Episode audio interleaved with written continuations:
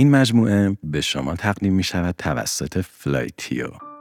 آینده همچون گذشته بینهایت و تنها در گستره‌ای از احتمالات تعریف میشه. پس بیایید امسال کوله بار خودمون رو ببندیم در جهان احتمالات سفر کنیم و روایتی تازه از خودمون خلق کنیم. بیایید در این نوبهار به دنبال جوانه زدن باشیم. فلایتیو شما رو به کشف و سفر دعوت می‌کنه. برای کسب اطلاعات بیشتر به توضیحات پادکست مراجعه یا تا پایان این قسمت صبر کنید. ما هنوز هستیم. StringCast زنده است. به قسمت سوم جنگ های کوانتومی خوش اومدید. کنفرانس سولوی مجموعی از نشست های مربوط به فیزیک بود که به صورت سالیانه در بلژیک برگزار می شد و فیزیکدانان برجسته از سرتاسر سر جهان به اون دعوت می شدن تا درباره جدیدترین دستاوردهای حوزه کاری خود صحبت و همفکری کنند. در سال 1927 شهر بروکسل میزبان پنجمین دوره این نشست ها بود. دوره‌ای که شاید اون رو بشه یکی از تأثیرگذارترین رخدادها در تاریخ علم به شمار آورد. موضوع کنفرانس درباره ها و ذرات ریزی بود که جهان ما از اونها تشکیل می‌شد. اما مدعوین کنفرانس می‌خواستن تا درباره یک موضوع دیگه هم گفتگو کنن. ورنر هایزنبرگ، اروین شرودینگر، مکس بورن، ماری کوری، ولفگانگ پاولی و آلبرت آینشتاین تنها برخی از کسانی بودند که قرار بود در این کنفرانس حضور داشته باشند و یکی از موضوعاتی که ذهن اونها رو سخت به خود مشغول کرده بود مکانیک کوانتوم نام داشت. مکانیک کوانتوم شاخه نسبتا جوانی بود. در سال 1905 آینشتاین در یکی از چهار مقاله شگفتانگیز خودش گفته بود که نور در بسته های خیلی ریزی از کوانتا سفر می‌کنه و با کمک این توصیف ساختاری دوگانه به نور داده بود. موجی که از ذرات ریزی به نام فوتون تشکیل شده و هم ساختار موجی داره هم ذره ای. چند سال بعد از انتشار این مقاله نیلز بور هم با استناد به اون ماجرا رو یه پله جلوتر برد و مدعی شد که الکترون ها هم ساختار دوگانه دارن و در سال 1927 هایزنبرگ باز ماجرا رو یک قدم جلوتر برد و گفت که آقا اصلا همه چی ساختار دوگانه داره مطالبی که ما در دو قسمت قبلی توضیح دادیم و توصیه می‌کنیم قبل از شنیدن این قسمت به اونها گوش کنید. آینشتاین در اینجای داستان راه خودش رو از بور هایزنبرگ جدا کرد و گفت که این عدم قطعیت زیادی رو حواس که بخوایم کل فیزیک مدرن رو روش بنا کنیم و به مخالفین نظریه عدم قطعیت تبدیل شده بود. آینشتاین هنوز تحقیقات زیادی در راستای زیر سوال بردن این تئوری انجام نداده بود. برای همین در سال 1927 نه به عنوان سخنران بلکه به عنوان مهمان در کنفرانس سولوی شرکت کرد تا به صحبتهای بقیه گوش کنه و در جریان نظریات همکارانش قرار بگیره. در نخستین روز کنفرانس هایزنبرگ و مکس بورن درباره اصل عدم قطعیت صحبت کردند و در روز بعد نیلز بور به ارائه سخنرانی خودش در باب فیزیک کوانتوم پرداخت. اون ادعا کرد که دوگانگی ذرات زیراتمی یک اصل قاطع به شمار میره و فیزیک مدرن باید بر اساس اون بنا بشه. آینشتین که به عنوان مهمان در حاضرین نشسته بود با شنیدن این حرفها از جای خودش بلند شد و به سمت دوست و همکارش هنریک لورنس رفت تا با اون صحبت کنه. هنریک لورنس یک فیزیکدان هلندی بود که 25 سال قبل موفق شده بود نوبل فیزیک رو دریافت کنه. علاوه بر این، آینشتاین برای نگارش و انتشار تئوری نسبیت عام خودش از محاسبات لورنس کمک زیادی گرفته بود. به خاطر همین، لورنس به یکی از نزدیکترین همکاران آینشتاین تبدیل شده بود. بعد از پایان سخنرانی بور، لورنس روی صحنه اومد تا با حضار صحبت کنه. در سال 1927 لورنس ریاست پنجمین دوره کنفرانس سولوی رو بر عهده داشت و برنامه ریزی های همایش رو انجام داده بود. اون به مهمانان گفت که تغییری در برنامه همایش پیش اومده و سخنرانی پیش بینی نشده به برنامه اضافه شده. مهمانان که گیج شده بودند منتظر توضیحات بیشتر لورنس موندن. بعد از سکوتی کوتاه لورنس اعلام کرد که آلبرت آینشتاین می‌خواد چند کلمه ای در جواب نیلز بور و ادعاش درباره عدم قطعیت صحبت کنه. سلام. توصیف برداشت مکتب کوپنهاگ از فیزیک کوانتوم کاری سخت و در عین حال آسونه.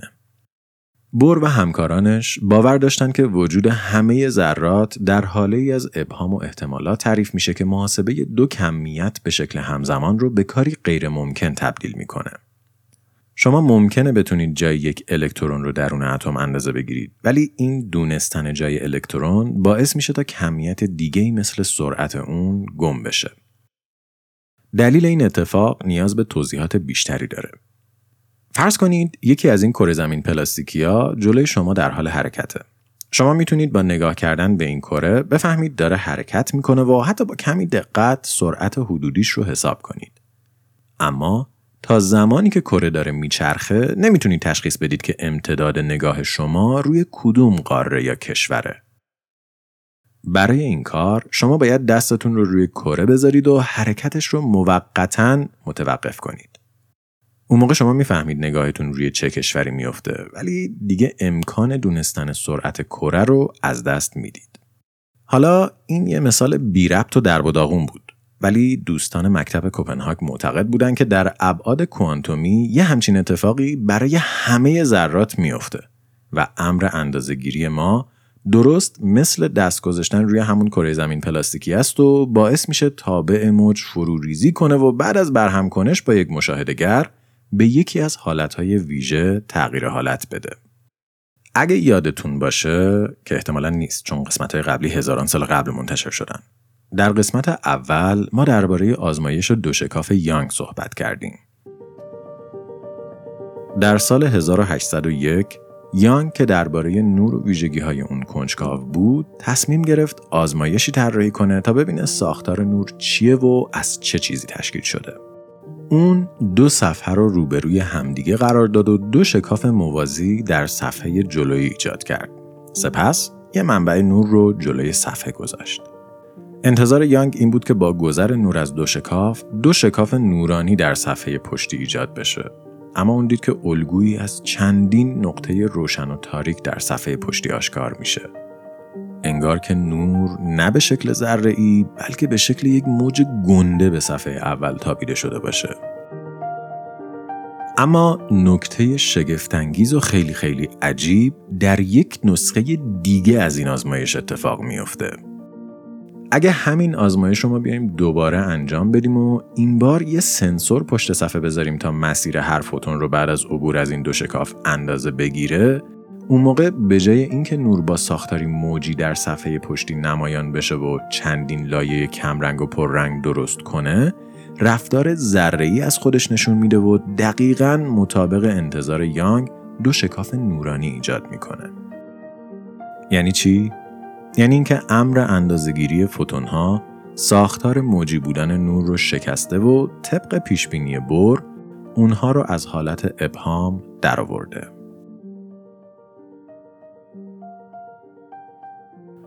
فردای کنفرانس سولوی، لورنس زمانی رو به آینشتاین اختصاص داد تا نظرش رو درباره اظهار نظرهای بور بیان کنه. آینشتاین روی صحنه اومد و شروع به کشیدن شکلی روی تخته سیاه کرد. اون یه آزمایش جدید درست کرده بود تا حرفهای بور رو زیر سوال ببره. آزمایشی ذهنی که بر اساس تست دو شکاف طراحی شده بود. اگه یادتون باشه که احتمالا هست چون همین الان راجبش صحبت کردیم. آزمایش دو شکاف یانگ برای این طراحی شده بود تا ساختار موجی نور رو نشون بده.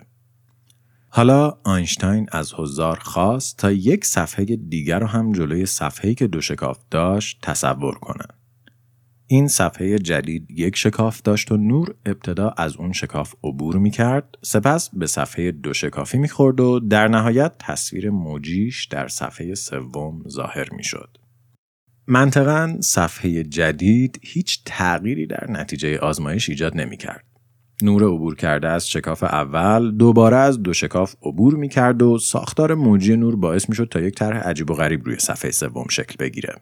اما آینشتاین گفت اگه ما این صفحه تک شکافی جدیده رو متحرک در نظر بگیریم یعنی مثلا روی دو تا چرخ نصب شده باشه اون موقع همونطور که آینشتاین با کمک حرکت براونی مسیر حرکت اتم رو حساب کرده بود ما می‌تونیم با میزان جابجا شدن صفحه اول و مهندسی معکوس اون مسیر حرکت فوتون ها رو حساب کنیم. و خب از اونجا که ما گذر فوتون رو مستقیم اندازه نگرفتیم همچنان هم روی صفحه سوم ساختار موجی نور رو می‌بینیم و هم می‌دونیم که مسیر حرکتی هر فوتون چجوری بوده. یا به زبان ساده تر جا و سرعت فوتون رو می‌دونیم یعنی هم ذره هم موج بدون هیچ فروپاشی آینشتین سخنرانی خود رو با این موضوع تموم کرد و با نیلز بور که به دقت به حرفاش گوش می‌داد چشم رو چشم شد. بور و آینشتین دوستان قدیمی بودند. ولی وقتی به دوگانگی موج و ذره و اصل عدم قطعیت می رسید آینشتین دوست و دشمن نمیشناخت. اون اومده بود تا مکتب کوپنهاگ رو به خاک و خون بکشه و هیچ چیزی جلودارش نبود. هرچند که بور هیچ چیزی برای نگرانی نداشت. بعد از سخنرانی بور ادعا کرد که آینشتاین نه تنها اصل عدم قطعیت رو زیر سوال نبرده بلکه به آزمایشش به اثبات بیشتر اون کمک کرده به نظر بور آینشتاین با ایجاد یک صفحه جدید و چرخ گذاشتن زیرش فقط یک واسطه بین اصل عدم قطعیت نور و اصل عدم قطعیت جسم درست کرده بود. چرا که برای حساب کردن میزان جابجا شدن صفحه اول ما باید با دقت خیلی زیادی جایگاه و سرعت اون صفحه رو قبل و بعد از برخورد فوتون باهاش بدونیم. و چون معیار اندازهگیری ما جابجایی ناشی از برخورد یک فوتون هستش ما داریم وارد ابعاد کوانتومی میشیم.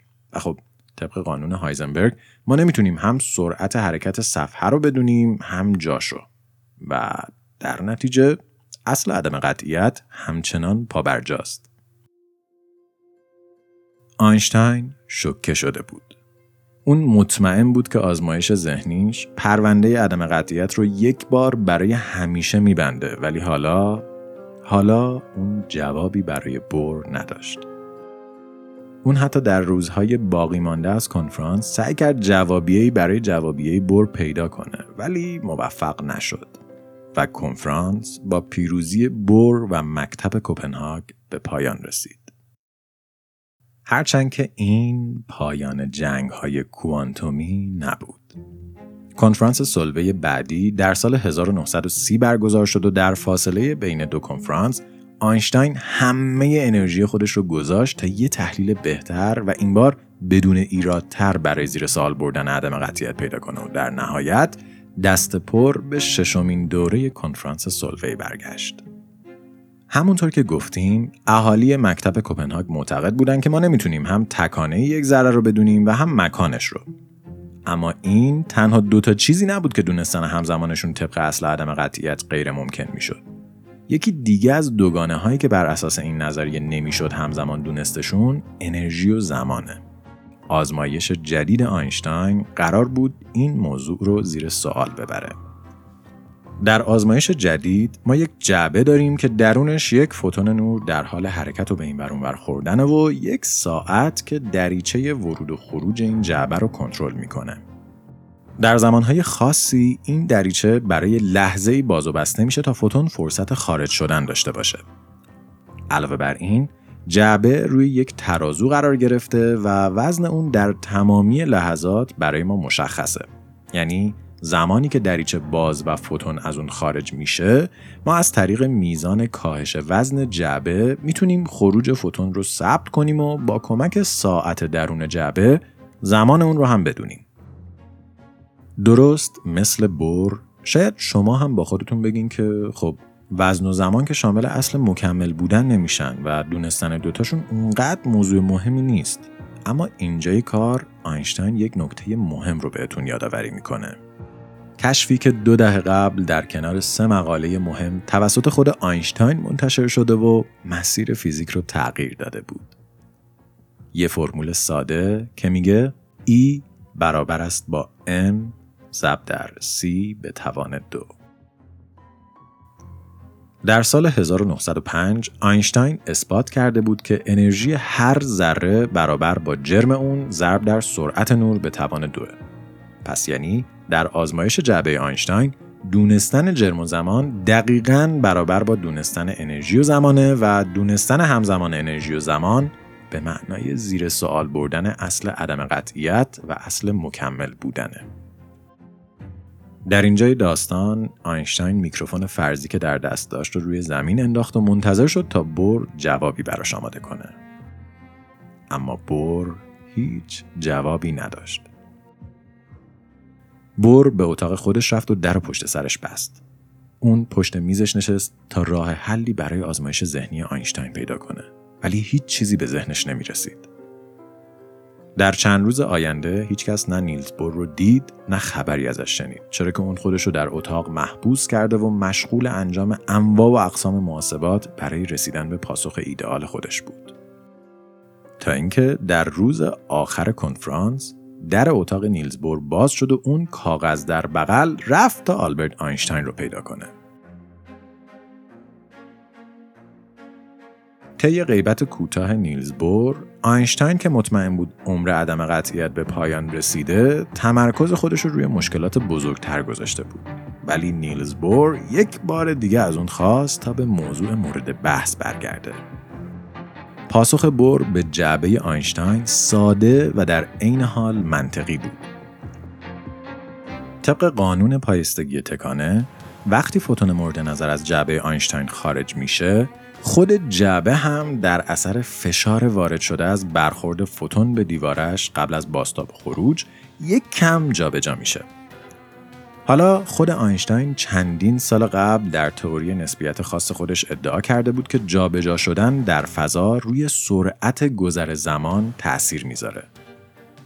پس جابجا شدن جعبه در اثر حرکت فوتون باعث میشه زمانی که ساعت درون جعبه به ما میگه به میزان خیلی خیلی خیلی خیلی خیلی خیلی کوچیکی کندتر باشه و ما نتونیم از زمان دقیق خروج فوتون با خبر بشیم. پس حتی با وجود ساعت و وزنه باز هم اصل عدم قطعیت به وجود خودش ادامه میده و محاسبات ما رو به هم میریزه. نیلز بور با کمک کشفیات خود آینشتاین حرفهای آینشتاین رو زیر سوال برد و یک بار دیگه با موفقیت از تئوری خودش دفاع کرده بود.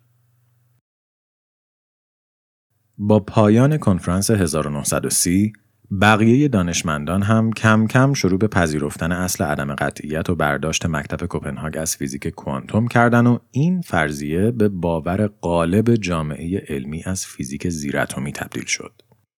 هرچند که آلبرت آینشتاین حتی بعد از رد شدن آزمایشات ذهنیش حاضر نشد عدم قطعیت رو قبول کنه و تا آخر عمر به مخالفت با شاخه ای از علم که خودش تأسیس کرده بود ادامه داد. با این تفاوت که تعداد کسانی که حرفش رو در این شاخه قبول می‌کردن روز به روز کمتر می‌شد. با وجود پذیرفته شدن دوگانگی موج ذره اصل عدم قطعیت و مکتب کوپنهاگ هنوز یه مشکل اساسی دیگه در مکانیک کوانتوم وجود داشت. اون همین که این شاخه از فیزیک با هیچ کدوم از بخشای دیگه سازگار نبود. ساختار دوگانه ذرات نه با مدل کلاسیک فیزیک جور می‌شد نه با نسبیت خاص و از همه مهمتر نه با نسبیت عام انگار که دنیای فیزیک دو جفت قانون داشت یکی برای ابعاد خیلی خیلی کوچیک و دیگری برای ابعاد خیلی خیلی بزرگ پس طبیعتا بعد از حل شدن ظاهری اختلاف نظر درباره خود فیزیک کوانتوم حالا دانشمندان سراغ این رفتن تا اختلاف بین خود کوانتوم و بقیه فیزیک رو حل کنن در میانه قرن بیستم دانشمندانی همچون ریچارد فاینمن دست به کار شدن تا از این دوگانگی سر در بیارن و اونو حل کنن. اونها این کار را از حل دوگانگی بین میدانهای انرژی و ذرات کوانتومی شروع کردند و نتیجه به تئوری تبدیل شد که با نام الکترودینامیک کوانتومی یا QED شناخته میشه. در الکترودینامیک کوانتومی و شکل کلیتر اون یعنی میدانهای کوانتومی هر ذره زیراتمی یه موج ارتعاشی به شمار میره. احتمالا دیدین که وقتی با انگشتتون به سیم یک گیتار انرژی وارد می‌کنین اون سیم شروع به ارتعاش و بالا پایین رفتن می‌کنه.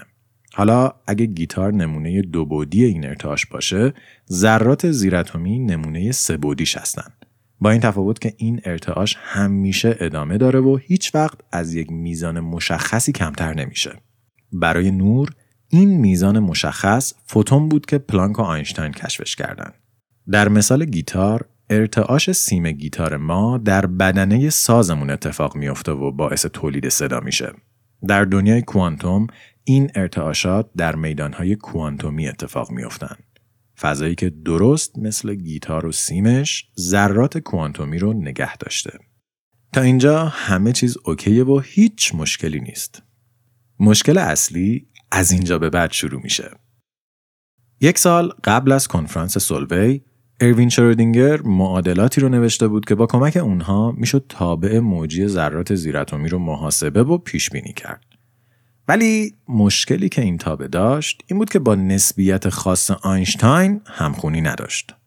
تئوری نسبیت خاص آینشتاین می‌گفت که قوانین فیزیک نسبی هستند و به سرعت فرد ناظر بستگی دارند و بسته به همین سرعت معلفه مثل زمان هم می‌تونستن تند و کند بشن.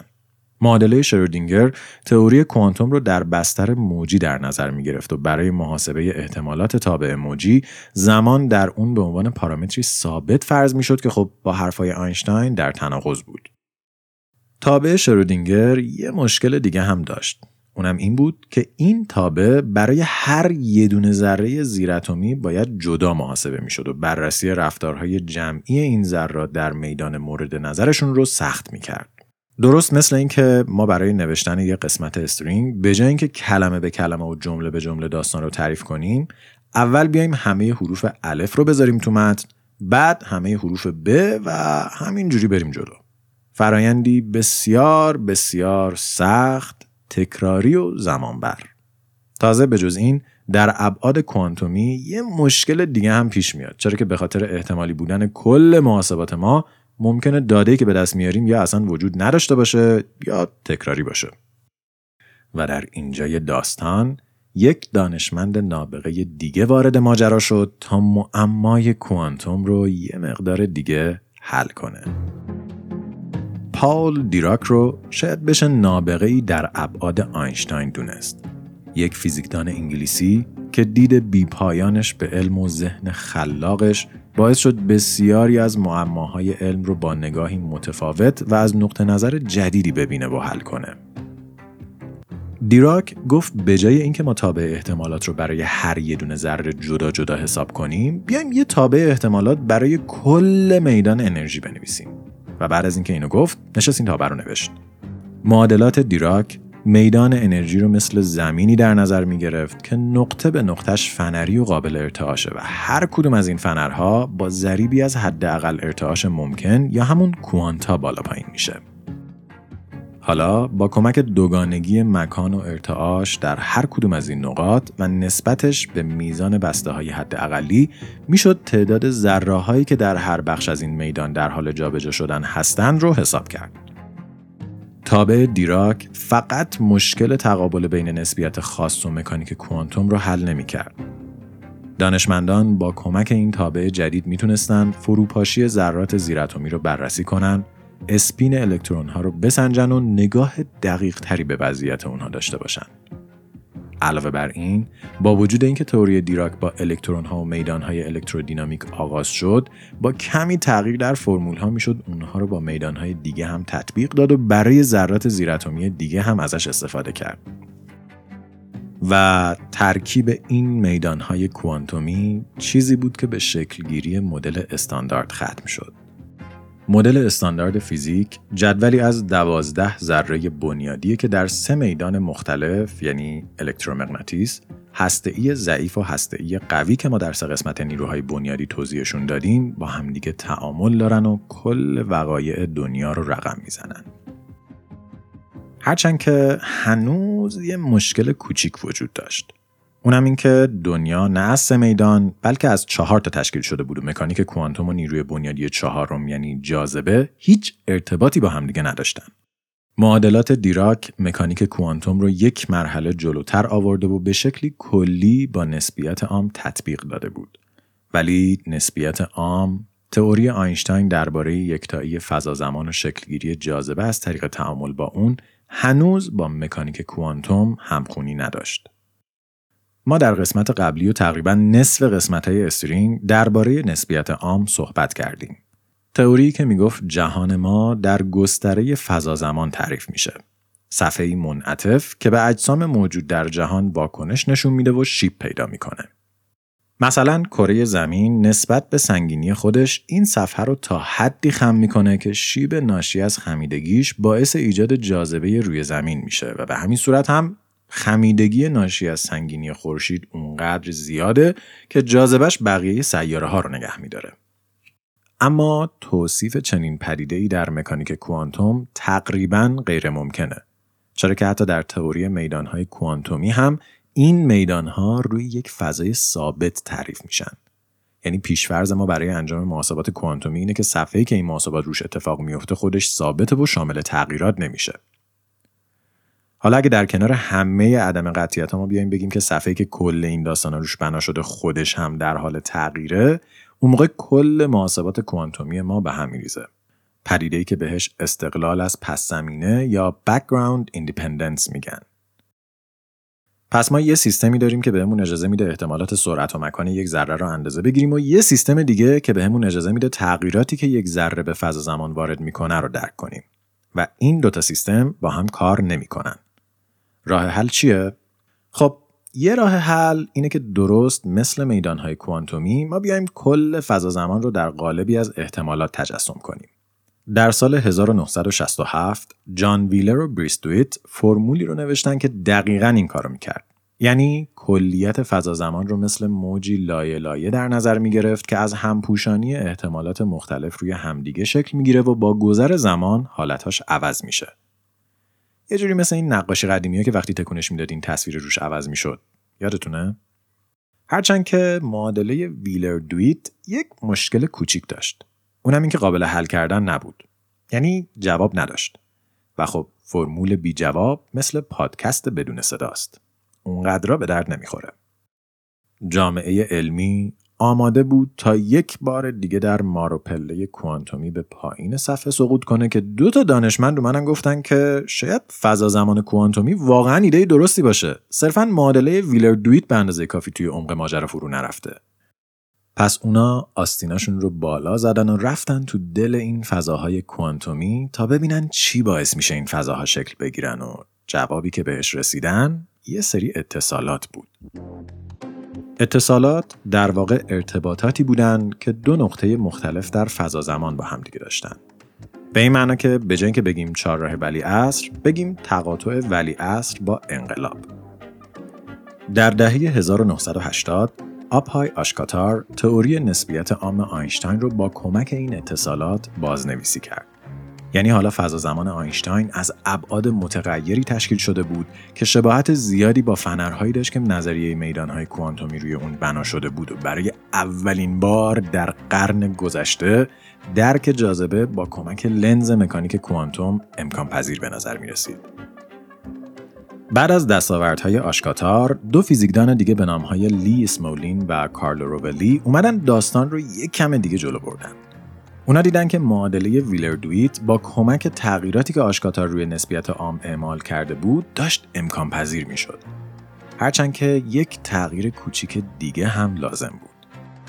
تغییر اسمالین و روولی این بود که هر نقطه اتصالی در فضا زمان رو در قالب حلقه ای در نظر بگیرن که به خودش وصل میشه و یک لوپ درست می‌کنه. هر کدوم از این حلقه ها دارای میدان گرانشی مخصوص به خود بودن از طریق اون به حلقه های اطرافشون متصل می شدن و در تصویر بزرگتر خیلی بزرگتر فضا زمانی رو می ساختن که آینشتاین ازش حرف می زد. حالا فایده این حلقه ها چی بود؟ اول اینکه درست مثل فوتون ها این بسته ها به ریزترین اجزای تشکیل دهنده میدان کوانتومی جاذبه تبدیل می شدن و از همه اینها مهمتر اتفاقاتی که درون این حلقه ها می افتاد نسبت به پس زمینه مستقل بود چرا که خود پس زمینه اساسا از ترکیب این حلقه ها درست می شد. و با کمک همه این اتفاقات گرانش کوانتومی حلقه ای به یک گزینه ایدئال برای ترکیب دو تئوری تبدیل شد که ظاهرا هیچ ارتباطی با همدیگه نداشتن. از اون مهمتر نظریه گرانش کوانتومی حلقه ای یا لوپ کوانتوم تیوری در نزدیکی فضاهای عجیب و غریب مثل سیاهچاله ها از هم نمی پاشید و می‌تونست اتفاقاتی مثل تابش هاکینگ و آنتروپی سیاهچاله ها رو درون خودش پیش بینی کنه. به نظر می رسید با وجود نظریه گرانش کوانتومی حلقه ای جنگ های کوانتومی یک بار برای همیشه به پایان رسیده باشه و دو ستون اصلی فیزیک بعد از 2500 سال در حال رسیدن به همدیگه باشن.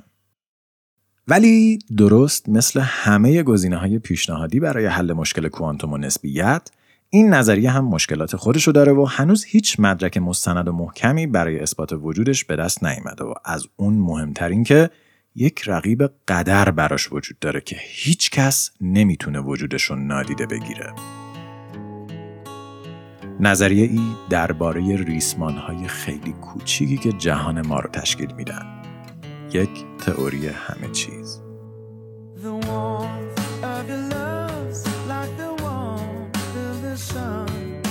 StringCast توسط من رضا حریریان و شاهین جوادی نژاد تهیه و ساخته شده.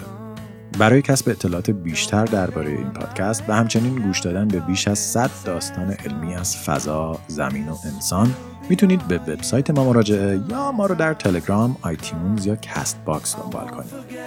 این مجموعه به شما تقدیم می شود توسط Flytio. Flytio یه استارتاپ گردشگریه که در حال حاضر بزرگترین ارائه دهنده پرواز خارجی در کشور محسوب میشه و یه سامانه جامع برای رزرو هر نوع بلیته. تیم Flytio در تلاشن تا در بازار رقابتی و شلوغ گردشگری همیشه بهترین قیمت رو به کاربران خود ارائه کنن و بهترین تجربه رو براشون رقم بزنن. یکی دیگه از نقاط قوت Flytio تیم پشتیبانی قوی اونهاست. شما چه ایران باشید چه خارج از ایران تیم Flytio به شکل شبانه روزی آماده است تا شما رو در سفرتون همراهی و راهنمایی کنه. شما می‌تونید از خط مستقیم، خط پیام رسان واتساپ، ایمیل و پنل کاربری خودتون استفاده کنید و به تیم خبره و آماده Flytio وصل بشید. اما این همه ماجرا نیست. Flytio در بخشای دیگه سفر هم خدمات فعالی داره. ویزا، ترانسفر فرودگاهی، بیمه و امکان خرید بار اضافی مستقیم و حتی راهنماهای جامع و کامل درباره مقاصد مختلف از جمله خدماتیه که در سایت Flytio ارائه میشه. داستان خودتون رو در flytio.com آغاز کنید یا برای کسب اطلاعات بیشتر به توضیحات این قسمت مراجعه کنید. این مجموعه برگرفته از کتاب واقعیت آن چیزی نیست که به نظر می‌رسد نوشته آقای کارلو روبلی بود. آقای روبلی یکی از فیزیکدانان برجسته معاصر و از فعالان فیزیک کوانتومه که کتابهای زیادی رو درباره فیزیک، زمان و مکانیک کوانتوم نوشته و یکی از پایه‌گذاران نظریه گرانش کوانتومی حلقه ای هستش. اگه دوست دارید با دقت بیشتری درباره اتفاقات دنیای کوانتوم و حتی تاریخ فیزیک بدونید بهتون توصیه می‌کنیم حتما این کتاب رو مطالعه کنید.